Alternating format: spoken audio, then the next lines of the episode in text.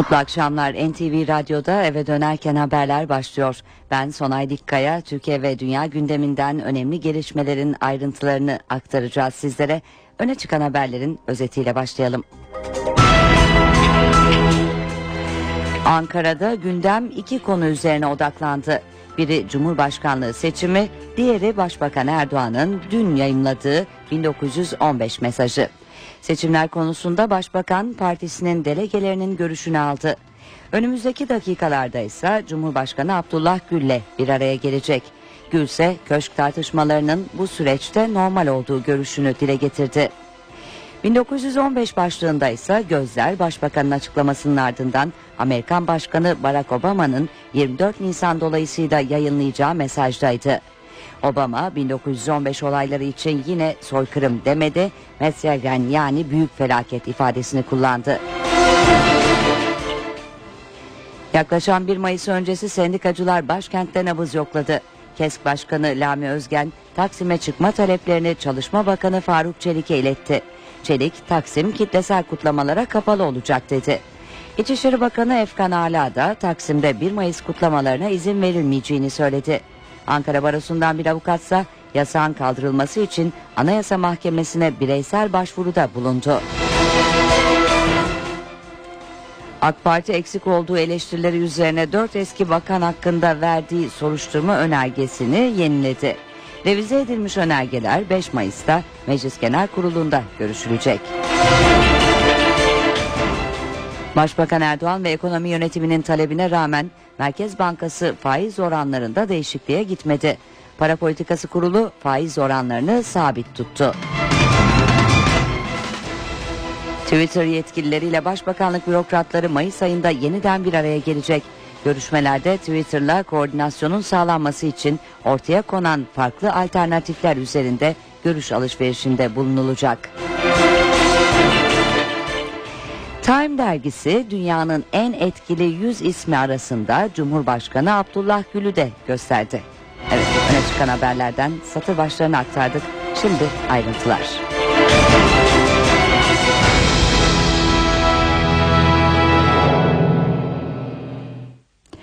Siyaset Cumhurbaşkanlığı seçimine kilitlendi. Başkentte bu başlık çerçevesinde iki önemli toplantı var. İlki sona erdi, diğeri yaklaşık bir buçuk saat sonra başlayacak. Başbakan Recep Tayyip Erdoğan bu sabah parti genel merkezinde AK Parti kongre delegeleriyle bir araya geldi. Toplantı yaklaşık 5 saat sürdü. Delegelere Cumhurbaşkanı adayı olarak kimi görmek istersiniz sorusu yöneltildi. Kritik diğer toplantının adresi ise Çankaya Köşkü. Başbakan Cumhurbaşkanı Abdullah Gül'le bir araya gelecek. Ayrıntıları NTV muhabiri Murat Barış Koralp'ten alacağız. Murat. AK Parti cephesinde Cumhurbaşkanı adayını belirlemek için iki önemli toplantı var bugün. Birincisi yani Başbakan Recep Tayyip Erdoğan'ın büyük kongre delegeleriyle yaptığı toplantı sona erdi. Yaklaşık 4,5 saat süren toplantıda delegelerin büyük çoğunluğu Erdoğan'ın adaylarını desteklediğini ifade etti. Delegelerin 2007'deki Cumhurbaşkanlığı seçimlerini hatırlatarak Başbakan Erdoğan'a siz zaten bir dönem feragat ettiniz. Köşke çıkmak sizin hakkınız dediği öğrenildi. Başbakan Erdoğan'ın ise delegelere ben olmasam bile bu partiyi idare edebilecek çok değerli arkadaşlarımız var dediği belirtildi. Bir diğer toplantı ikili zirve ise yaklaşık bir buçuk saat sonra Cumhurbaşkanı Gül ile Başbakan Erdoğan arasında yapılacak. Bu görüşme Cumhurbaşkanı Abdullah Gül'ün geleceğe yönelik siyaset planım yok açıklamasının ardından gerçekleşecek ilk görüşme. Başbakan da dün yaptığı açıklamada Cumhurbaşkanlığı adaylığına ilişkin Cumhurbaşkanı ile aramızda sorun yok. Ters köşe olabilirsiniz ifadesini kullanmıştı. Başbakan AK Parti'nin adayını belirlemek içinse Mayıs sonunda Cumhurbaşkanı Abdullah Gül'le yapacağı görüşmeyi işaret etmişti. Görünen o ki 3-4 haftalık bir süre içerisinde en azından AK Parti cephesinde Cumhurbaşkanı adayı netleşecek. Bu kritik görüşme saat 18.30'da Cumhurbaşkanı Abdullah Gül ile Başbakan Erdoğan arasında Çankaya Köşkü'nde yapılacak. Murat Barış Koral, NTV Radyo Ankara. Cumhurbaşkanı Abdullah Gül de bugün Adana'daydı ve köşk seçimi tartışmalarına değindi. Tartışmalar doğal diyen Gül, Türkiye'ye herhangi bir öngörüsüzlük yeni bir risk primi çıkmaması gerekir dedi. AK Parti Grup Başkan Vekili Nurettin Canikli ise başkanlık sistemi tartışmasını gündeme getirdi. Cumhurbaşkanlığı ile ilgili seçim olacağı için bunun da kuralları gayet ortadadır, bellidir. Onun için bundan dolayı herhangi bir öngörüsüzlük, herhangi bir risk primi Türkiye'ye çıkmaması gerekir. Cumhurbaşkanı Abdullah Gül Adana'da Cumhurbaşkanlığı seçimi ve köşke kim çıkacak tartışmalarını değerlendirdi. Tartışmaların doğal olduğunu belirten Gül, Cumhurbaşkanlığı seçimi için kuralların ortada olduğunu söyledi. Önemli olan kurallar belli ise bu kurallara saygı çerçevesi içerisinde tartışmaların olmasıdır. Köşk seçimi siyasetin de bir numaralı gündem maddesi. AK Parti Grup Başkan Vekili Nurettin Canikli'ye göre Türkiye 10 Ağustos'ta Başbakanın da yarısını seçecek. Biz önümüzdeki Cumhurbaşkanlığı seçiminde aynı zamanda Başbakanın yarısını da seçeceğiz. İcra yetkileri kullanacak, Başbakanlığın birçok yetkisini kullanacak olan bir Cumhurbaşkanı seçeceğiz. Halk tarafından seçilen Cumhurbaşkanı, seçilecek Cumhurbaşkanı kim olursa olsun anayasada kendisine verilen yetkilerin tamamını kullanacaktır. Canikli, başkanlık sistemi tartışmasını da gündeme getirdi. Yarı başkanlık sistemine biz girdik ama onunla uyumlu birçok düzenlemenin daha yapılması gerekiyor. Onlar eksik kaldı. Parlamenter sisteme dönme imkanımız bu nedenle olmayacağını olmayacağına göre o zaman yarı başkanlık sisteminin eksik kalan ayaklarını birlikte modele katalım ve düzenleyelim sistemi. Nasıl olması gerekiyorsa.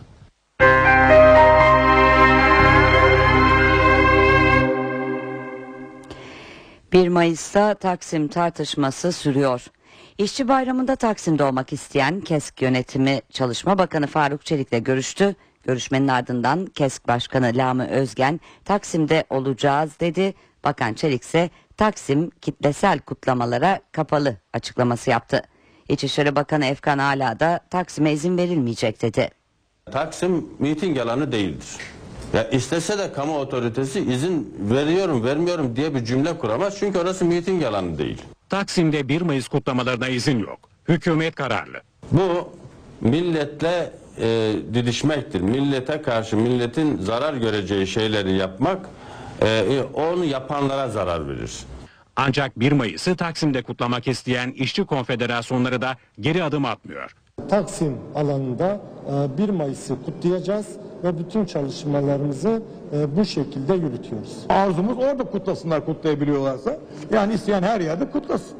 Yani bir yasak getirilmesin.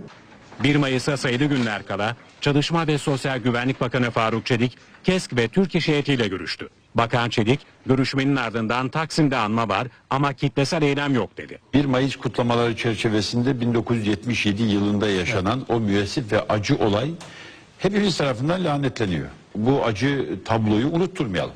Eyvallah. Ama kitlelerin, büyük kitlelerin geldiği, yüz binlerin katıldığı toplantılarda artık Taksim Meydanı gibi, Kızılay Meydanı gibi alanlarda e, yapmama konusuna idarenin eğer bir görüşü, bir bakışı, bir e, düşüncesi var ise e, buna da saygı duymak gerekiyor. İstanbul Emniyeti ise Taksim Meydanı ve çevresinde 1 Mayıs için önlem almaya başladı. Kamyonlarla getirilen polis bariyerleri meydan çevresine bırakıldı. Taksim'de 1 Mayıs yasağı Anayasa Mahkemesi'ne de taşındı. Ankara Barosu'na bağlı bir avukat telafisi imkansız toplumsal olayların önlenmesi için Anayasa Mahkemesi'nden yasağın kaldırılması yönünde ivedilikle karar vermesini istedi. Bu arada 1 Mayıs'ta Taksim'de gösteri yasağı Anayasa Mahkemesi'ne de taşındı. Ankaralı bir avukat yasağın kaldırılması için bireysel başvuruda bulundu. Yüksek Mahkemeye bireysel başvuruda bulunan Ankara Barosu avukatlarından Sedat Vural, Başbakan Recep Tayyip Erdoğan ve İstanbul Valiliği'nin Taksim'de protesto yasağına ilişkin karar ve sözlerini hatırlattı. Barışçıl bir eylemin idare tarafından engellenemeyeceğini savundu. Vural, telafisi imkansız toplumsal olayların önlenmesi için Anayasa Mahkemesi'nden yasağın kaldırılması yönünde ivedilikle karar vermesini istedi. 17 Aralık soruşturması kapsamında Fatih Belediyesi çalışanlarına yönelik yeniden yazılan iddianame mahkeme tarafından kabul edildi. Mahkemenin usul eksiklikleri gerekçesiyle iade ettiği iddianameyi yeniden yazan savcı 31 olan şüpheli sayısını 21'e düşürdü. Savcı ilk iddianamede adı geçen 10 kişi hakkında takipsizlik kararı verdi. Ayrıca ilk yazılan iddianamede 14 olaya yer verilirken yeniden yazılan iddianamede 9 olay yer aldı. Sanıklar rüşvet almak ve vermek ve tabiat varlıklarını koruma kanununa muhalefet suçlamalarıyla yargılanacak. Yeni iddianame İstanbul 20. Ağır Ceza Mahkemesi tarafından kabul edildi. 21 sanık önümüzdeki günlerde hakim karşısına çıkacak.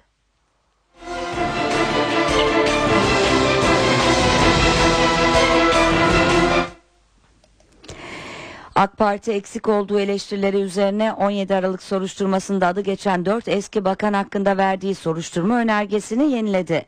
Parti Grup Başkan Vekili Nurettin Canikli, önergenin gelecek pazartesi Meclis Genel Kurulu'nda görüşüleceğini söyledi. Önerge 77 milletvekilinin imzasıyla meclis başkanlığına sunuldu. 4 bakan hakkındaki savcılıktan gelen fezlekedeki tüm suçlamalara yer verildi. Önergede eski Ekonomi Bakanı Zafer Çağlayan, eski İçişleri Bakanı Muammer Güler ve eski Avrupa Birliği Bakanı Egemen Bağış'ın Rıza Sarraf'a imtiyaz sağladıkları iddiası yer aldı. Eski Çevre ve Şehircilik Bakanı Erdoğan Bayraktar'ın ise imar planlarına aykırı bazı projelerdeki usulsüzlüklere göz yumduğu, nüfus ticareti yaptığı ve görevi kötüye kullandığı iddialarına yer verildi. Şimdi kısa bir reklam arası veriyoruz ardından yeniden birlikte olacağız. Eve dönerken devam ediyor.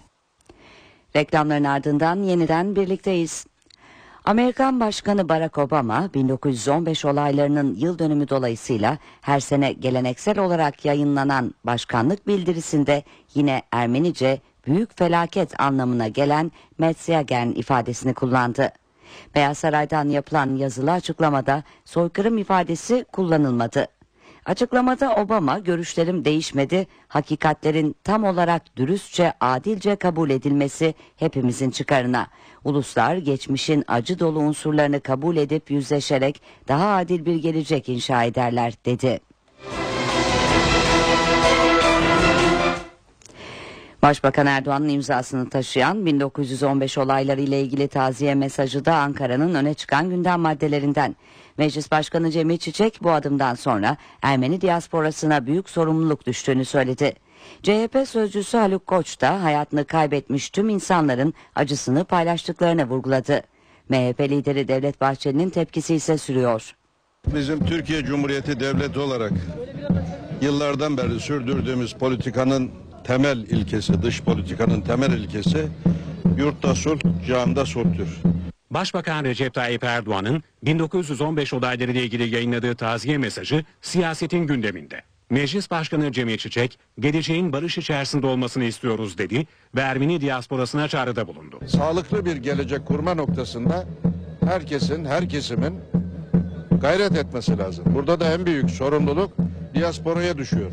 Başbakan Yardımcısı Beşir Atalay'a göre mesaj, sorunun kökten çözümü için önemli bir adım. 100. yıla doğru giderken e, bu sorunları da artık kökten çözelim e, mesajıdır o. Yani acılar üzerine hiç kimse gelecek inşa edemez. MHP lideri Devlet Bahçeli, Başbakanın mesajına yönelik tepkisini sürdürdü. Cumhurbaşkanı adaylığından hemen çekilmelidir. CHP sözcüsü Ali Koç ise Dağlı Karabağ sorununa dikkat çekti. Yaşanan acı olayların tüm boyutlarıyla incelenmesinin bağımsız tarihçiler tarafından yapılması gerektiğini öteden beri söyledik. Dağlı Karabağ'da yaşamlarını yitiren tüm Azeri kardeşlerimize Allah'tan rahmet dilemeyi Cumhuriyet Halk Partisi olarak bir vicdan görevi kabul ediyoruz. Ve Türk-Ermeni ilişkilerini yakından izleyen bir yorumcunun görüşlerini aktaracağız şimdi. Erivan Merkezli Bölgesel Araştırma Merkezi Direktörü Richard Giragosyan, Başbakanın taziye mesajını normalleşme sürecini canlandıracak önemli bir adım olarak görüyor. Richard Gregosyan hem Türkiye hem de Ermenistan'daki yetkililerle yakın temasta olan isimlerden. Gregosyan taziye mesajını iki ülke arasında futbol diplomasisiyle başlayıp kısa süre sonra askıya alınan normalleşme sürecinin yeniden canlanması için dikkat çeken bir adım olarak değerlendiriyor. Erdoğan'ın mesajında olanlar kadar olmayanlar da dikkat çekici. Mesaj agresif bir bakış yerine tarihe daha samimi bir yaklaşım içeriyor. Karabağ konusu, toprak talebi gibi başlıklar ya da Ermeni terörü gibi konulara vurgu yok. Geçmişteki sert devlet politikası gibi bir duruş yok. Gregosyan'a göre önce iki ülke arasında diplomatik ilişkiler yeniden tesis edilmeli ve normalleşme olmalı. Ardından ortak tarih komisyonu ve 1915 olayları ile ilgili konular gündeme gelebilir. Gregosyan, Ermenistan yönetimiyle diasporanın yaklaşım farkının da altını çiziyor. Diaspora 1915 olaylarının soykırım olarak tanınması konusunda Türkiye'nin tutumundan tatmin olmadı. Ama Ermenistan hükümetinin pozisyonu farklı. Onlar hiçbir ön koşulu olmadan normalleşmenin yeniden başlamasından yana. Giregosyan Azerbaycan'ın Türkiye'deki yatırımları ve tarihsel bağlarla önemli bir aktör olduğunu hatırlatıyor. Ona göre normalleşme sürecinin sağlıklı yürütülmesi için Azerbaycan'a bu Türkiye ile Ermenistan arasındaki bir mesele. Karabağ'la ilgisi yok mesajının verilmesi gerekiyor. Azerbaycan'ın Türkiye-Ermenistan normalleşme süreci hakkında bilgilendirilmesi, Bakü'ye yer yer danışılması ve ileriki aşamalarda Azerbaycan'ın sürprize uğratılmaması gerekiyor. 24 Nisan olması nedeniyle Ermeni diasporasının güçlü olduğu ülkelerden Fransa'da da bir anma etkinliği düzenlenecek. Bu etkinliğe Cumhurbaşkanı François Hollande katılacak ve bir konuşma yapacak. Ayrıntıları bize NTV temsilcisi Kayan Karaca aktaracak. Evet Kayan, Hollande'ın katılımı neden önemli, önemli ve ne tür mesajlar vermesi bekleniyor seni dinleyelim. Hollanda'nın katılımı e, her şeyden önce e, sembolik ve e, siyasi açılardan önemli e, Sonay. Siyasi açılardan zira hepimiz biliyoruz e, zaten Fransa ile Türkiye arasında diplomatik sorunlara neden olmuştu. Fransa e, Ermeni e, soykırımı e, iddialarını daha doğrusu Ermeni soykırımını resmen bir yasayla tanıyan bir ülke. Hatta şu anda hala gündeminde e, parlamentonun gündeminde e, Ermeni soykırımı inkarının e, cezalandırılmasına ilişkin tartışmalar var. Bu tartışmalar önümüzdeki aylardan itibaren somut bir e, yasal düzenlemeye doğru gidebilir. En azından e, Ermeni e, diasporasının, Ermeni kuruluşlarının beklentisi o yönde ve e, François Hollande Cumhurbaşkanı bu akşam Paris'te katılacağı Gomidas e, anıtı önünde e, katılacağı anma töreninde bu yasal düzenlemenin de ipuçlarını verebilir deniyor en azından beklenti bu yönde.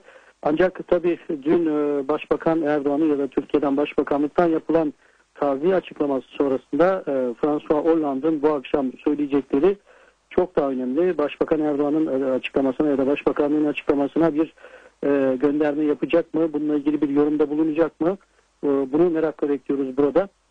Onun da ötesinde e, François Hollande Mayıs ayında iki önemli devlet ziyareti gerçekleştirecek. Bunlar peş peşe Ermenistan ve Azerbaycan'a ee, Azerbaycan'a da e, burada tabii Azerbaycan'a da e, ekonomik olarak ilişkileri Fransa'nın gelişiyor. E, bunu da dikkate alarak ama Ermenistan'ı da memnun ederek bir e, şeyler söylemesi gerekiyor. Bir de elbette bir seçim yatırımı söz konusu. Bu ne yazık ki Ermeni meselesi e, Fransa'da yıllardır en azından 15 yıldır bir e, siyasi malzeme, seçim malzemesi olarak kullanılmakta merkez sol ve merkez sağ partiler tarafından. E, Mayıs ayının e, sonlarında da Avrupa Parlamentosu seçimleri var. François Hollande şu anda anketlerde dibe vurmuş durumda ve e, Ermeni oylarına mutlaka ihtiyacı var. Özellikle Paris, Lyon ve Marsilya gibi ülkenin ilk büyük ilk büyük üç kentinde Ermeni kökenler yoğun olarak yaşıyorlar. Oralarda onların kullanacakları oylar François Hollande ve partisi açısından, Sosyalist Partisi açısından iktidardaki çok çok önemli. Ancak şunu da söyleyeyim, Başbakanlıktan dün yapılan taziye açıklaması e, Fransa'daki Ermeni diasporası kuruluşlarını kesinlikle tatmin etmiş değil. Öncelikle de e, bu e, Fransa'nın en önemli ünlü diyebilirim Ermenisinden başlayalım. Sanatçı, ses sanatçısı, şarkıcı Charles Aznavour'dan. Charles Aznavour bugün beklenmedik bir çıkış yaptı. Yazılı bir açıklama yaptı ve taziye açıklamasının başbakanlık, başbakanlıktan yapılan diyalog dışında başka niyetlerle yapılmış olduğunu e, öne sürdü, e, ifade etti. E, 1915-1917 yılları arasında Anadolu'da yaşananların e, başbakanlıktan yapılan açıklamada katliam yerine olay olarak tanımlanmasını eleştirdi e, Aznavour. Fransız e, sanatçı e, yayınladığı bu yazılı bildiride Türkiye soykırımı hala tanımıyor. O halde e, Sayın Erdoğan'ın beyanındaki taziye terimini bir tanıma hatta bir özür değil kendini sözde açık bir siyasi göstermek istemeyi amaçlayan basit bir şahsi irade olarak okumak gerekiyor sözlerini e, kullandı. E, diasporanın en önemli kuruluşu olan Fransa'da Ermeni Teşkilatları Koordinasyon Komitesi de bugün de açıklama yaptı ve e, Başbakanlığın açıklamasını, taziye açıklamasını iletişim operasyonu olarak tanımladı. E, bir de Taşnak Sutyun Partisi'nin Batı Avrupa kanadı ki e, onun da merkezi Fransa'da bugün e, bir bildiri yayınladı. Başbakanlığın taziye açıklamasını bir ilerleme olarak gösterdi. Ancak Ermeni soykırımının 100. yıl dönümü perspektifinde Ankara tarafından oluşturulmuş stratejinin bir parçası olduğunu ileri sürdü. Taziye açıklamasının e, bu e, Daşnak Sütün Partisi'nin açıklamasında taziye açıklaması tuzak olarak da tanımlanıyor ve Ankara'nın siyasi diplomatik manevralarla kafaları karıştırmayı amaçladığı savunuluyor. Teşekkür ediyoruz Kayhan Karaca. Evet şimdi kısa bir reklam arası veriyoruz. Ardından NTV Radyo'da yayınımız Ben Bu İşte Ustayım adlı yarışma programıyla devam edecek. Saat başında eve dönerken haberlerde yeniden gelişmelerle birlikte olacağız. Eve dönerken devam ediyor. NTV Radyo'da eve dönerken haberler devam ediyor. Günün öne çıkan haberlerinden satır başlarını hatırlayalım. Başbakan Recep Tayyip Erdoğan Cumhurbaşkanlığı seçimi öncesinde parti içinde nabız yokluyor. Erdoğan kongre delegeleriyle buluştu. Yaklaşık 5 saat boyunca onların görüşlerini dinledi. Yarım saat sonra da Cumhurbaşkanı Abdullah Gül ile köşkte bir araya gelecek. Cumhurbaşkanı Gül ise köşk tartışmalarının bu süreçte normal olduğu görüşünü dile getirdi. Türkiye Ermenileri Patrikliği Başbakan Erdoğan'ın 1915 olayları ile ilgili taziye mesajının Türkiye Ermenistan halkları arasındaki köprünün temel taşları olacağını belirtti. Patriklik biz bu taziyeyi sevgiyle kabul ediyoruz dedi. Yaklaşan 1 Mayıs öncesi sendikacılar başkentte nabız yokladı. KESK Başkanı Lami Özgen, Taksim'e çıkma taleplerini Çalışma Bakanı Faruk Çelik'e iletti. Çelik, Taksim kitlesel kutlamalara kapalı olacak dedi. İçişleri Bakanı Efkan Ala da Taksim'de 1 Mayıs kutlamalarına izin verilmeyeceğini söyledi. Ankara Barosu'ndan bir avukatsa yasağın kaldırılması için Anayasa Mahkemesi'ne bireysel başvuruda bulundu. Merkez Bankası faiz oranlarında değişikliğe gitmedi. Para Politikası Kurulu faiz oranlarını sabit tuttu. İsrail El Fetih Hamas anlaşmasına tepki gösterdi. Tel Aviv, Filistin'le yürütülen barış görüşmelerini askıya aldı. Profesyonel Futbol Disiplin Kurulu Galatasaray Başkanı Ünal Aysal'a 30 gün hak mahrumiyeti ve 22 bin lira para cezası verdi. Günün öne çıkan haberlerinden satır başlarını aktardık. Şimdi ayrıntılar.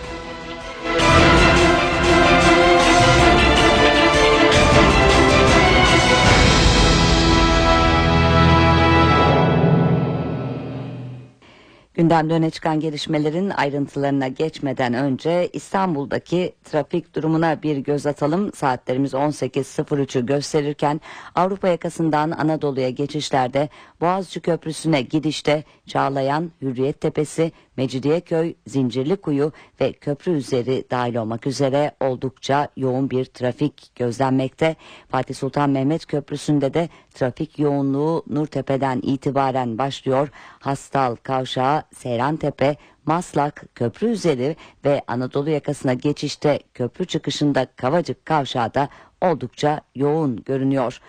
Anadolu'dan Avrupa'ya geçişlere baktığımızda Boğaziçi Köprüsü'nde Altunizade'den itibaren köprü üzerine doğru bir yoğunluk var. Çamlıca ise akıcı. Fatih Sultan Mehmet Köprüsü'nde de yine Anadolu'dan Avrupa'ya geçişte yoğunluğun başladığını gözlemliyoruz.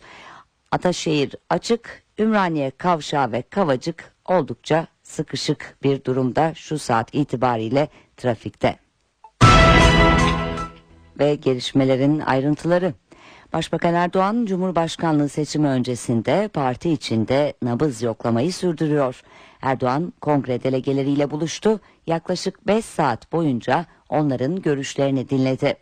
Yarım saat sonra da Cumhurbaşkanı Abdullah Gül ile köşkte bir araya gelecek.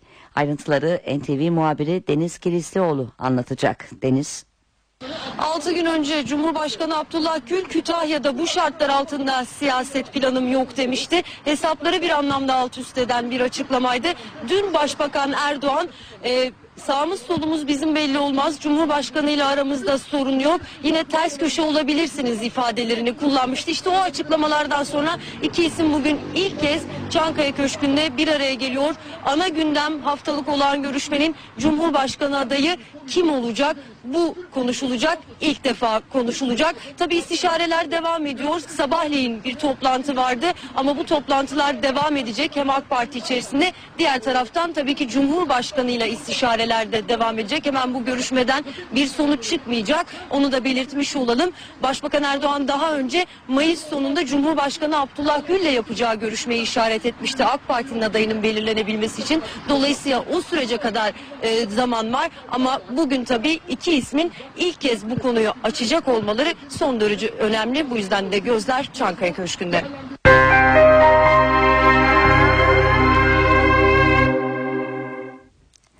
Amerikan Başkanı Barack Obama 1915 olaylarının yıl dönümü dolayısıyla her sene geleneksel olarak yayınlanan başkanlık bildirisinde yine Ermenice büyük felaket anlamına gelen Metzelgern ifadesini kullandı. Beyaz Saray'dan yapılan yazılı açıklamada soykırım ifadesi kullanılmadı. Açıklamada Obama görüşlerim değişmedi. Hakikatlerin tam olarak dürüstçe, adilce kabul edilmesi hepimizin çıkarına. Uluslar geçmişin acı dolu unsurlarını kabul edip yüzleşerek daha adil bir gelecek inşa eder dedi.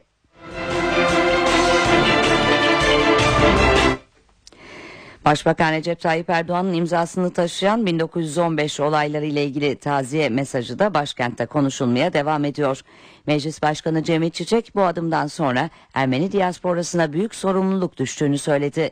CHP sözcüsü Haluk Koç da hayatını kaybetmiş tüm insanların acısını paylaştıklarını vurguladı. MHP lideri Devlet Bahçeli'nin tepkisi ise sürüyor. Bizim Türkiye Cumhuriyeti Devleti olarak yıllardan beri sürdürdüğümüz politikanın temel ilkesi, dış politikanın temel ilkesi yurtta sulh, cihanda sulhtür. Başbakan Recep Tayyip Erdoğan'ın 1915 olayları ile ilgili yayınladığı taziye mesajı siyasetin gündeminde. Meclis Başkanı Cemil Çiçek, geleceğin barış içerisinde olmasını istiyoruz dedi ve Ermeni diasporasına çağrıda bulundu. Sağlıklı bir gelecek kurma noktasında herkesin, her kesimin gayret etmesi lazım. Burada da en büyük sorumluluk diasporaya düşüyor. Başbakan Yardımcısı Beşir Atalay'a göre mesaj, sorunun kökten çözümü için önemli bir adım. 100. yıla doğru giderken e, bu sorunları da artık kökten çözelim e, mesajıdır o. Yani acılar üzerine hiç kimse gelecek inşa edemez. MHP lideri Devlet Bahçeli, Başbakanın mesajına yönelik tepkisini sürdürdü.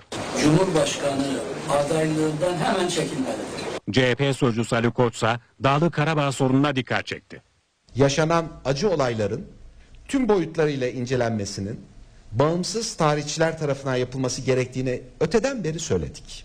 Dağlık Karabağ'da yaşamlarını yitiren tüm Azeri kardeşlerimize Allah'tan rahmet dilemeyi Cumhuriyet Halk Partisi olarak bir vicdan görevi kabul ediyoruz. Türkiye Ermenileri Patrikliği de Başbakan Erdoğan'ın imzasını taşıyan 1915 olayları ile ilgili taziye mesajının Türkiye Ermenistan halkları arasındaki köprünün temel taşları olacağını belirtti. Patrikhane'den yapılan yazılı açıklamada Türk-Ermeni ilişkilerinde yeni bir sayfa açıldığı vurgulandı. Patriklik biz bu taziyeyi sevgiyle kabul ediyoruz dedi.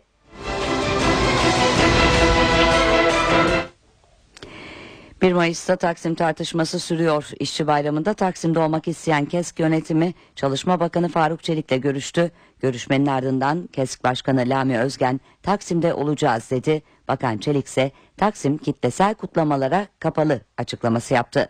İçişleri Bakanı Efkan Ala ise Taksim'e izin verilmeyecek dedi. Taksim miting alanı değildir. Ya istese de kamu otoritesi izin veriyorum vermiyorum diye bir cümle kuramaz. Çünkü orası miting alanı değil. Taksim'de 1 Mayıs kutlamalarına izin yok. Hükümet kararlı. Bu milletle e, didişmektir. Millete karşı milletin zarar göreceği şeyleri yapmak e, onu yapanlara zarar verir. Ancak 1 Mayıs'ı Taksim'de kutlamak isteyen işçi konfederasyonları da geri adım atmıyor. Taksim alanında 1 Mayıs'ı kutlayacağız ve bütün çalışmalarımızı e, bu şekilde yürütüyoruz. Arzumuz orada kutlasınlar kutlayabiliyorlarsa. Yani isteyen her yerde kutlasın. Yani bir yasak getirilmesin. 1 Mayıs'a sayılı günler kala Çalışma ve Sosyal Güvenlik Bakanı Faruk Çelik, KESK ve Türk İş heyetiyle görüştü. Bakan Çelik, görüşmenin ardından Taksim'de anma var ama kitlesel eylem yok dedi. 1 Mayıs kutlamaları çerçevesinde 1977 yılında yaşanan o müessif ve acı olay hepimiz tarafından lanetleniyor. Bu acı tabloyu unutturmayalım. Eyvallah. Ama kitlelerin, büyük kitlelerin geldiği, yüz binlerin katıldığı toplantılar da artık Taksim Meydanı gibi, Kızılay Meydanı gibi alanlarda e, yapmama konusunda idarenin eğer bir görüşü, bir bakışı, bir e, düşüncesi var ise e, buna da saygı duymak gerekiyor. İstanbul Emniyeti ise Taksim Meydanı ve çevresinde 1 Mayıs için önlem almaya başladı. Kamyonlarla getirilen polis bariyerleri meydan çevresine bırakıldı. Taksim'de 1 Mayıs yasağı Anayasa Mahkemesi'ne de taşındı. Ankara Barosu'na bağlı bir avukat, telafisi imkansız toplumsal olayların önlenmesi için Anayasa Mahkemesi'nden yasağın kaldırılması yönünde ivedilikle karar vermesini istedi. AK Parti eksik olduğu eleştirileri üzerine 17 Aralık soruşturmasında adı geçen 4 eski bakan hakkında verdiği soruşturma önergesini yeniledi. Parti Grup Başkan Vekili Nurettin Canikli önergenin gelecek pazartesi Meclis Genel Kurulu'nda görüşüleceğini söyledi. Önerge 77 milletvekilinin imzasıyla meclis başkanlığına sunuldu. 4 bakan hakkındaki savcılıktan gelen fezlekedeki tüm suçlamalara yer verildi. Önergede eski Ekonomi Bakanı Zafer Çağlayan, eski İçişleri Bakanı Muammer Güler ve eski AB Bakanı Egemen Bağış'ın Rıza Sarraf'a imtiyaz sağladıkları iddiası yer aldı. Eski Çevre ve Şehircilik Bakanı Erdoğan Bayraktar'ın ise imar planlarına aykırı bazı projelerdeki usulsüzlüklere göz yumduğu, nüfus ticareti yaptığı ve görevi kötüye kullandığı iddialarına yer verildi.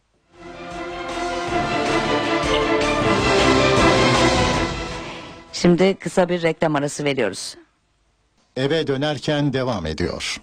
Başbakan Erdoğan ve ekonomi yönetiminin talebine rağmen Merkez Bankası faiz oranlarında değişikliğe gitmedi. Para Politikası Kurulu faiz oranlarını sabit tuttu. Ayrıntıları NTV Ankara İstihbarat Şefi Ahmet Ergen'den alacağız. Evet Ahmet sıkı duruşa gerekçe olarak ne gösterildi ayrıntılar sende.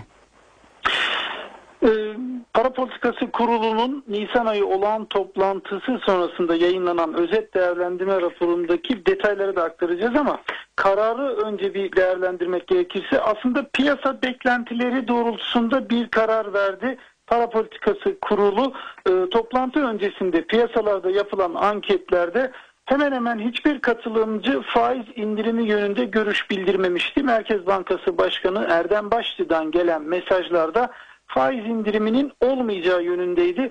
Hatta faiz indirimi için teknik gerekçeler e, oluşana kadar bunun bekleneceği e, ortaya konmuş. Takvim açısından da 2015 yılının yaz ayları adres gösterilmişti. Para Politikası Kurulu beklenildiği gibi e, faize dokunmadan toplantısını tamamladı. Gecelik faiz oranları e, oranları da vermemiz gerekirse marjinal fonlama oranı %12 açık piyasa işlemleri çerçevesinde e, repo işlemleri yoluyla tanınan borçlanma imkanı faiz oranı %11,5 ve Merkez Bankası borçlanma faiz oranı %8 düzeyinde sabit kaldı.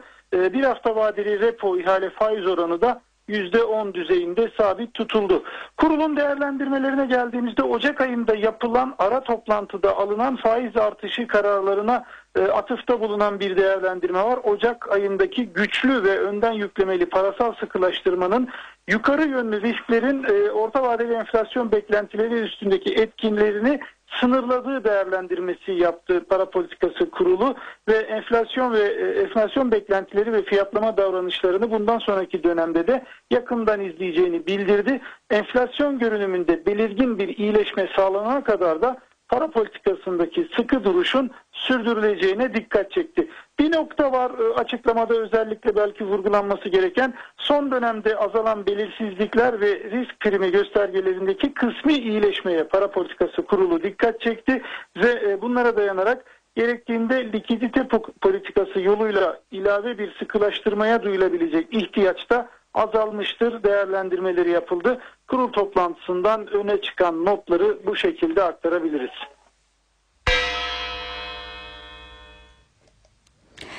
Ve faiz kararının piyasalarda nasıl yankı bulduğuna bakalım. Borsa İstanbul günü 723.382 puandan tamamladı. Serbest piyasada dolar Türk lirası karşısında 2 lira 13 kuruştan, euro ise 2.95'ten işlem gördü. Kapalı çarşıda ise Cumhuriyet altını 597, çeyrek altın 145 liradan satıldı. Başbakan Yardımcısı Ali Babacan alınan önlemlerle bankaların kredi hacmindeki artışın ve kredi kartı borçlarının azaldığını söyledi. Babacan, Türkiye'nin son yıllarda gelişen ülkelerden daha iyi performans sergilediğini de belirtti. Kredi kartlarındaki o çok hızlı, olağanüstü büyüme önemli ölçüde kontrol altına alındı. Hele hele taksitli kredi kartı bakiyesinde son aylarda 7-8 milyar TL civarında bir düşüş söz konusu. Bundan biz gerçekten endişeleniyorduk. Tabii kredi kartıyla harcama bir borçlanma oluyor maalesef. Çoğu durumda diyelim. Ama hele hele bir de bunu taksitle vadeyi gittikçe uzatma Allah korusun hem ekonomik sonuçları itibariyle hem de ilerideki sosyal sonuçları itibariyle bizi kaygılandırıyordu ve bu tedbirleri aldık. Dünya ekonomisinin oldukça zor dönemlerden geçtiği şu son 5-6 yıllık dönemde Türkiye çok şükür olumlu bir şekilde ayrıştı. Ve Türkiye'nin performansı pek çok gelişmiş ülkeye göre çok daha iyi oldu. Hatta gelişmekte olan ülkeler içerisinde de daha iyi performans gösteren ülkeler arasına girdik. Ama önümüzdeki dönemin gelişmekte olan ülkeler açısından çok da rahat bir dönem olmayacağını da ben buradan özellikle vurgulamak istiyorum.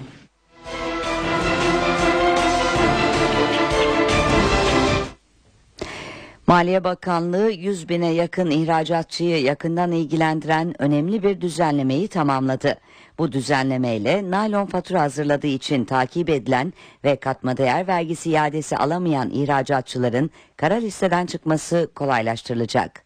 Cuma günü çok önemli bir yine mikro düzeyde bir reformu paylaşacağız. Katma değer vergisine ilişkin iade sisteminin basitleşmesine ilişkin Maliye Bakanı Mehmet Şimşek'in duyurduğu düzenleme 100 bine yakın ihracatçıyı ilgilendiriyor. Naylon fatura düzenlediği gerekçesiyle kod sistemine sokulup takibe alınan ihracatçıların KDV iadesi sorununun çözümü kriterlere bağlanıyor. KDV iade sistemi de basitleştiriliyor. Yürürlükteki uygulamaya göre KDV iadesi talebinde bulunan bir ihracatçı sahte fatura çıkması halinde takibe alınıyor. Kod sistemine dahil edilen ihracatçının KDV iadesi süreci uzuyor. Teminat oranları yükseliyor ve sakıncalı sayılıyor. İade talebi denetleme yapılmadan yerine getirilmiyor. Kod sistemine şu ana kadar 100 bine yakın mükellefin girdiği belirtiliyor. Mevcut uygulamada kod sisteminden çıkışsa neredeyse imkansız. Vergi daireleri de farklı uygulamalar yapabiliyor. Maliyenin hazırladığı yeni sistemse kod sisteminden çıkış için süre, ödeme ve düzeltme kriterleri getiriyor. Naylon fatura nedeniyle kod sistemine girenlerin ne kadar zamanda düzeltme yapacağı, iadesini ne kadar zamanda alacağı baştan belli olacak. Naylon faturanın iade talebinden nasıl çıkarılacağı da ilan edilecek. Otoyol ve köprülerden geçen yıl 9 milyondan fazla araç kaçak geçti. Meclise verilen soru önergesini yanıtlayan Ulaştırma Bakanı Lütfi Elvan, hızlı geçiş sistemi HGS'den 139 milyon geçiş yapıldığını belirtti. Bu geçişlerin 9.2 milyonunun kaçak olduğunu söyledi. Kaçak geçen araçlar 7 gün içinde HGS ürünlerine para yüklerse ceza almaktan kurtuluyor. Ve ekonomi basınının altın kalemleri belli oldu. Ahmet Ergen NTV Radyo'da az önce de dinlediğiniz ekonomi günlüğü köşesiyle ödüle değer bulundu. Ekonomi Muhabirleri Derneği'nin 6. Altın Kalem Başarı Ödülleri düzenlenen törenle sahiplerini buldu. Törene Başbakan Yardımcısı Ali Babacan ve ekonomi yönetiminden birçok isim katıldı. Hangi konu olursa olsun böyle başarıyı fark etmek, başarıyı seçmek ve ödüllendirmek gerçekten çok önemli bir teşvik mekanizması. Yarışmanın olmadığı, rekabetin olmadığı yerde de genelde rehavet vardır. Hangi alan olursa olsun rekabetle başarı gerçekleşmekte. Ödülünü Ödüllerden ikisini NTV aldı. NTV Ankara İstihbarat Şefi Ahmet Ergen, NTV Radyo'da hafta içi her gün yayınlanan Ekonomi Günlüğü programıyla ödüle değer bulundu. NTV'de ve NTV MSNBC aracılığıyla internet ortamında ekonomi yayınlarını uzunca bir süredir ekonomi haberlerini paylaşıyoruz ama son bir yıldır NTV Radyo'da bizim için yeni bir mecra oldu. Umuyorum ve diliyorum ki NTV Radyo dinleyicileri de bundan memnundur. NTV eski Adana muhabiri Hasan Uylaş da sınırda mazot kaçakçılığı başlıklı haberiyle televizyon haberi dalında ödülün sahibi oldu.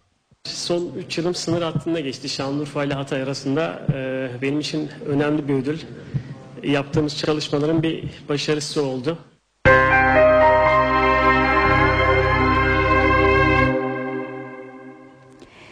Çanakkale Kara, Kara Savaşları ve Anzak çıkarmasının bu yıl 99.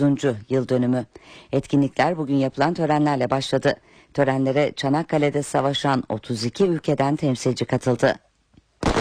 Çanakkale Deniz Savaşları ve Anzak çıkarmasının 99. yıl dönümünde ilk tören Şehitler Abidesi'nde düzenlendi. Savaşta yaşamını yitiren askerler için saygı atışı yapıldı. Çanakkale Savaşları bizim için bir zaferdir. Çanakkale burada temsil eden tüm ülkeler içinde savaşla başlayan bir ilişkiyi barış ve güvene dayalı bir dostluğa dönüştürdükleri için bir zaferdir. Çanakkale'de savaşan 32 ülkenin temsilcisinin katıldığı törende Cumhurbaşkanı Abdullah Gül'ün mesajı yayınlandı. Çanakkale tam da bu nedenle acı bir tarihten güçlü bir dostluk çıkartmamıza vesile olmuştur. Katılımcı ülkelerin askeri birlikleri, gaziler ve izciler resmi geçiş yaptı. Uluslararası törende geçen yıl olduğu gibi Suriye bayrağı yerine göndere Özgür Suriye ordusunu temsil eden bayrak çekildi. Törenin en çok ilgi çeken bölümü ise Türk Hava Kuvvetleri'nin gösteri uçağı Solo Türk'ün performansı oldu. Sembolik Türk şehitliği ziyaretiyle sona eren anma programının ikinci adresi 57. Alay Şehitliği oldu. Törenler Anzak koyundaki ayin ve ata yürüyüşüyle sürecek. Twitter yetkilileriyle Başbakanlık bürokratlarının yapacağı ikinci görüşmenin yeri ve adresi belli oldu. Buluşma Mayıs'ın ikinci haftasında İrlanda'nın başkenti Dublin'de gerçekleşecek. Görüşmelerde Twitter'la koordinasyonun sağlanması için ortaya konan farklı alternatifler üzerinde görüş alışverişinde bulunulacak. Başbakan son yaptığı açıklamada Twitter'ı vergi kaçakçısı şirket olarak nitelemiş ve verdiği sözleri yerine getirmemesi durumunda gereğini yapacaklarını söylemişti.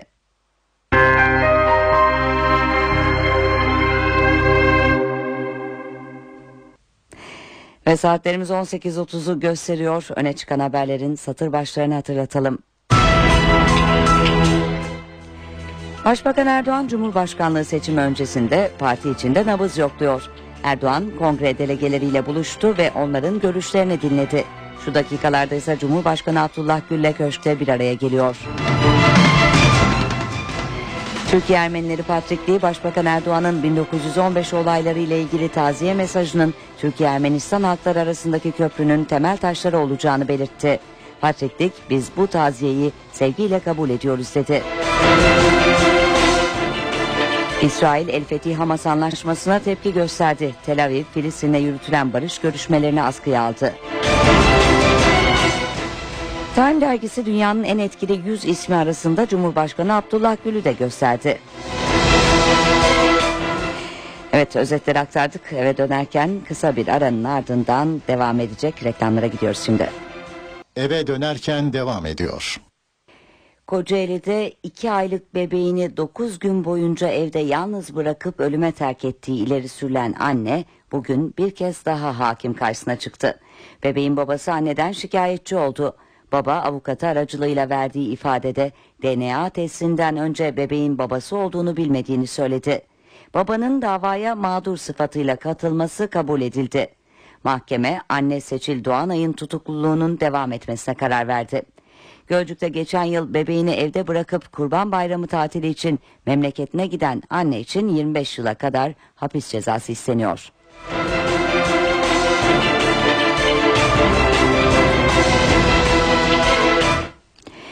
Yargıtay lüzumlu ev eşyası oldukları gerekçesiyle bilgisayar ve dikiş makinesinin haciz edilmesine izin vermedi. Ankara'da ikamet eden bir vatandaşın evine 2013 yılında gelen haciz memurları bilgisayarını haciz etmek istedi. Borçlu vatandaş haciz işlemini Ankara 11. İcra Hukuk Mahkemesi'ne taşıdı. Mahkeme evde bulunan bilgisayarında haczedilebileceğine hükmedince borçlu vatandaş yerel mahkemenin kararını temyize götürdü. Dosyayı değerlendiren Yargıtay 12. Hukuk Dairesi bilgisayarın günümüz koşullarında lüzumlu ev eşyası olduğunu belirterek haczed- haczedilemeyeceğine hükmetti. Ve geri sayım başladı. 1 milyon 300 bin öğrenci liseye girişte merkezi ortak sınavların ikincisi için pazartesi günü ter dökecek. Rehber öğretmen Betül Altuntaş'tan öğrencilerin nelere dikkat etmesi gerektiği hususunda görüş aldık. Test çözüyorum. Artık rüyalarıma giriyor formüller falan. Stres oluyor son birkaç günde ama son birkaç gün konu çalışmıyorum. Ee, test fazla çözmüyorum. Temel eğitimden orta öğretime geçiş sınav maratonu 28 Nisan'da Türkçe sınavıyla başlıyor. 1 milyon 271 bin 273 öğrencinin katılacağı ortak sınavlar toplam 986 sınav merkezinde 15.814 okulda gerçekleştirilecek. Peki adaylar nelere dikkat etmeli? karamsar olmamaları gerekiyor. Kesinlikle konu e, tamamlamaya çalışmasınlar. E, bol bol soru çözsünler son birkaç günde. Bir iki gün önceden muhakkak çalışmayı bıraksınlar. Eğer soru çözmek istiyorlarsa soru çözebilirler. Soru çözmeye devam edebilirler. Birincisine göre daha az stres var. Çünkü birincisinde ilk defa bizde denendiği için daha fazla stres vardı. Stres oluyor tabii. Hani herkeste olan bir şey ama çok aşırı değil. Belki bu çalışmalarımı etkileyecek düzeyde değil. Stresi kontrol altına almak önemli. Velilerimiz kesinlikle çocuklara kaygı oluşturacak kelimelerde bulunmamalı. Sınav günü isterlerse çocukların beğendiği müzikler dinlemeleri gerçekten de faydalı olacaktır. Merkezi ortak sınavlar 28-29 Nisan'da yapılacak.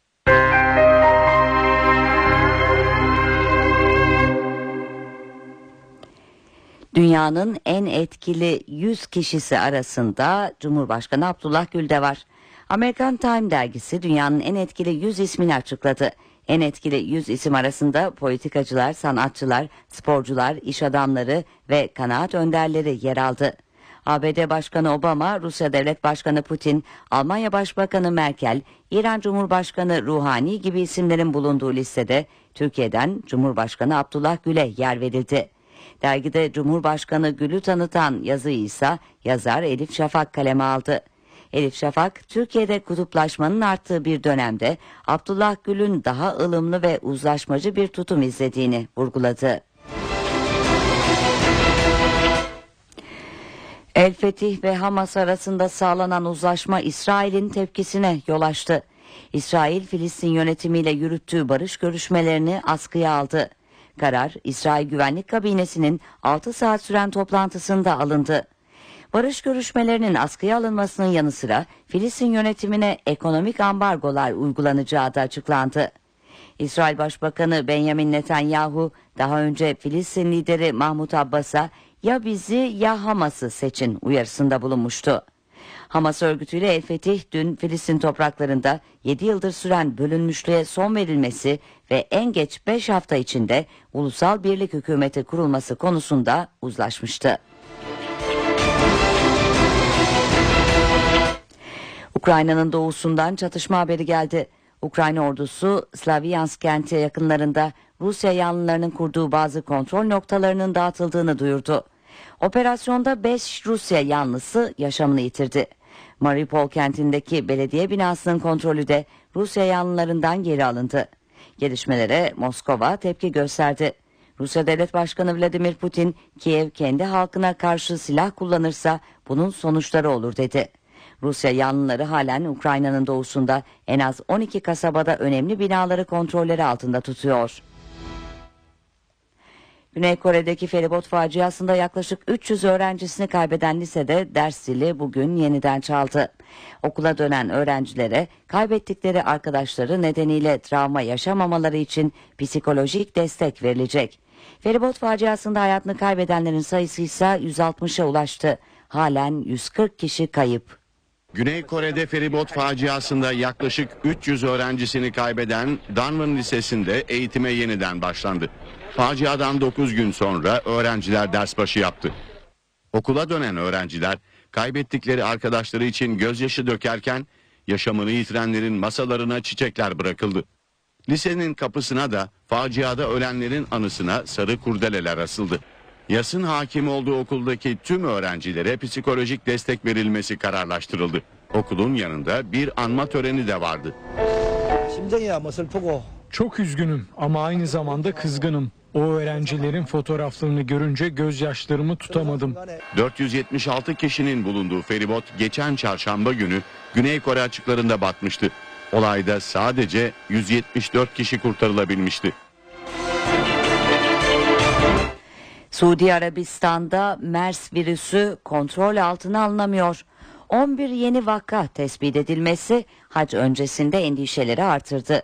Suudi Arabistan Sağlık Bakanlığı'ndan yapılan açıklamada MERS virüsünün tespit edildiği hastalardan 8'inin yoğun bakımda olduğu belirtildi. Virüse yakalananlardan 3'ü sağlık çalışanı. Ülkede son haftalarda MERS virüsüne yakalananların sayısında büyük artış yaşanıyor. Vakaların çoğu ülkenin ikinci büyük kenti Cidde'de görülüyor. Ramazan ve haç döneminde ülkeye milyonlarca kişinin akın etmesiyle virüsün daha da yayılmasından korkuluyor. Suudi Arabistan'daki MERS vakası sayısı 272'ye ulaşırken şimdiye dek 81 kişi hayatını kaybetti. Türk bilim adamları kişinin kendi yağ dokusunu kıkırdak hücresine dönüştürmeyi başardı. Ekibin başındaki ekibin başındaki isim Profesör Murat Bozkurt. Önemli bir tedavi yöntemi olması amaçlanan çalışmayla ilgili NTV'nin sorularını yanıtladı. Türk bilim insanları dünyada bir ilki gerçekleştirdi. Hastanın yağ dokusunu kıkırdak hücresine dönüştürmeyi başardı. TÜBİTAK tarafından kabul edilen daha önce bizim başladığımız bir proje kapsamında kişinin kendi yağ dokusundan alıp ufacık bir biyopsiyle e, onları kıkırdak hücresine dönüştürüp onları da dizin içine enjekte edilebilecek bir materyal içerisine koyarak dize enjekte etmeyi planlıyoruz. Böylece erken dönemdeki kıkırdak sorunlarının tedavisinin sağlanması, ileri yaşlarda daha ciddi sıkıntıların önüne geçilmesi amaçlanıyor. Yönlendirmeli olarak dünyada ilk defa yapılan bir proje E, ve bu projede e, kişinin kendi kıkırdak hücreleri e, kıkırdağın aşındığı her yere e, enjekte edilerek bir takım tedbirler ve tedavilerle devam etmiş olacak. Projeye İngiltere'den Bristol ve Liverpool, İtalya'da Bologna üniversiteleri de destek verdi. Türk bilim adamlarının geliştirdiği tedavi yöntemi 25 Nisan'da gerçekleştirilecek uluslararası sempozyumda masaya yatırılacak. Mutluluğa maddi değer biçilir mi? İngiliz araştırmacılar sorunun yanıtını aradı. İlk kez mutluluğa maddi değer biçildi. Buna göre kişiyi en zengin hissettiren etkinlik dans etmek. Mutluluk kaç para eder? Bu sorunun yanıtını arayan İngiliz araştırmacılar ilk kez mutluluğa maddi değer biçti. Buna göre kişiyi en zengin hissettiren etkinlik dans etmek. Dans eden kişi 1670 sterlin yani yaklaşık 6000 lira kazanmışçasına mutlu hissediyor. Araştırma London School of Economics Üniversitesi tarafından yürütüldü. 40 bin aileye en çok hangi etkinliğin kendilerini mutlu ettiği soruldu. Mutluluk oranları parayla karşılaştırıldı. Yapılan hesaplar sonunda sanat ve sporun kişinin yıllık geliri 18 bin lira artmışçasına mutluluk verdiği saptandı. Araştırmaya göre en iyi hissettiren etkinlik dans etmek. Dansın maddi değeri 6 bin lira. İkinci sırada yüzmek var. Yüzmenin verdiği mutluluğun maddi değeri 5800 lira. Yüzmeyi kütüphaneye gitmek takip ediyor. Kütüphaneye gitmenin maddi değeri ise 2500 lira. Araştırmada insanları mutlu eden bu faaliyetlerin sağlık üzerindeki etkisi de hesaplandı. Düzenli olarak kültürel etkinliklere katılanların ve spor yapanların toplum ortalamasından daha sağlıklı olduğu ortaya çıktı. 2012 Londra Olimpiyatlarının ardından yüzmeyi bıraktığını açıklayan en fazla olimpiyat madalyasına sahip yüzücü Michael Phelps havuzlara dönüyor. Rekortmen yüzücü bugün Arizona'da 100 metre kelebekte yarışacak. 18'i altın olmak üzere 22 olimpiyat madalyası sahibi efsane yüzücü Michael Phelps havuzlara dönüyor. 28 yaşındaki Phelps Arizona'da 3 gün sürecek bir yarışmada kulaç atacak. Ünlü yüzücü dünya rekorunu da elinde bulundurduğu 100 metre kelebek kategorisinde yarışacak. Yarışmadan önce Phelps antrenörü Bob Bowman'la kameraların karşısındaydı. Bunu yapıyorum çünkü istiyorum. Kimse beni zorlamıyor. Suya geri dönmek istiyorum. Konu 2016 olimpiyatlarına gelince çok net konuşmadı ama kapıyı açık bıraktı. Her zaman başarmak istediğim şeyler var. Bob ve ben kafamıza koyduğumuz her şeyi yapabiliriz. En üst düzeyde yarışacaksam bu yaz hazır olmalıyım. 2004, 2008 ve 2012 olimpiyatlarında yüzen Phelps 2016'da Rio de Janeiro'da düzenlenecek yaz olimpiyatlarına da katılırsa 4 olimpiyata katılan az sayıda sporcu arasına dahil olacak.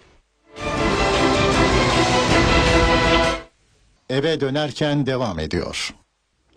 Bir kez daha mutlu akşamlar dileyelim eve dönerken haberlerde günün öne çıkan başlıklarını aktaralım. Başbakan Recep Tayyip Erdoğan Cumhurbaşkanlığı seçimi öncesinde parti içinde nabız yokladı. Erdoğan kongre delegeleriyle buluştu ve onların düşüncelerini not etti. Şu dakikalarda ise Cumhurbaşkanı Abdullah Gül'le köşkte görüşüyor. Olan görüşmede köşk seçimleri konusu masadaki en önemli başlık.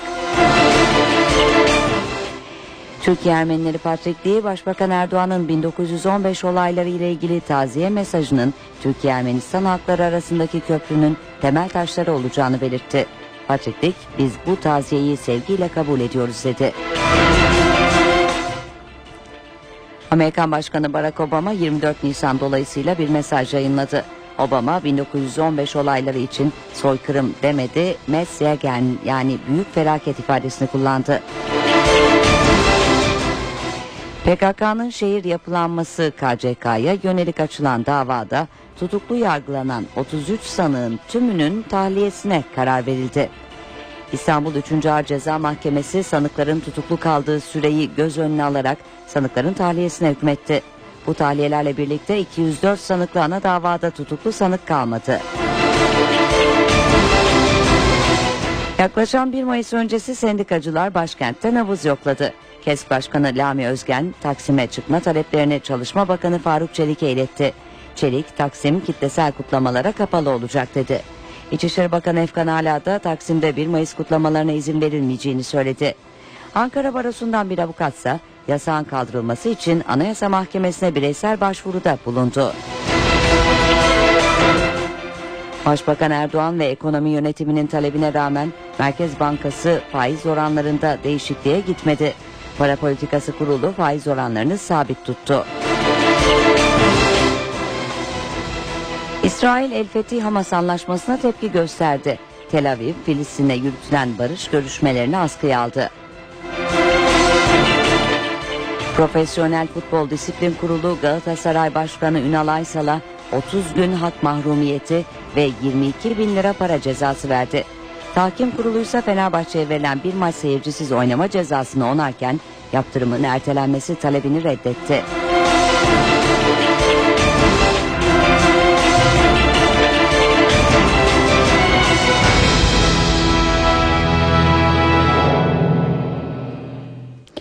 Saatlerimiz 19.03'ü gösterirken İstanbul'daki trafik yoğunluğu şu saat itibariyle oldukça artmış görünüyor. Köprülerdeki son duruma bakalım. Avrupa'dan Anadolu'ya geçişte şu an itibariyle Boğaziçi Köprüsü'ne giderken Çağlayan, Hürriyet Tepesi, Mecidiyeköy ve Zincirlikuyu kavşaklarında oldukça yoğun bir trafik gözlemleniyor. Boğaz Köprüsü'nün üzerinde de trafik sıkışıklığı devam ediyor. Köprü çıkışında Anadolu yakasına geçişte Altunizade Kavşağı'nın şu an itibariyle açıldığını görüyoruz ve Altunizade Kavşağı'nda yoğunluk daha az bir durumda. Fatih Sultan Mehmet Köprüsü'nde ise Avrupa'dan Anadolu'ya geçişte Hastal, Seyrantepe, Maslak oldukça yoğun. Köprü üzerinde de oldukça yoğun bir trafik görüyoruz. Çıkışta Kavacık kavşağında da trafik akıcı yoğun görünüyor. Anadolu'dan Avrupa'ya geçişlere bakalım. Fatih Sultan Mehmet Köprüsü'nde Kavacık'ta ve Ümraniye kavşağında yoğunluk devam etmekte. Köprü üzerinde ise akıcı bir seyir hakim. Boğaziçi Köprüsü'nde de yine Anadolu'dan Avrupa'ya geçişte Çamlıca, Altunizade ve köprü üzeri şu an itibariyle açık köprüde akıcı bir seyir var. Ve İstanbul'daki trafik durumu böyleydi. Eve dönerken haberleri burada noktalıyoruz. NTV Radyo'da kısa bir aranın ardından Cem Dizdar ve Gürcan Biliç'le Çift Forvet programı başlayacak. Mutlu akşamlar diliyoruz. Hoşçakalın.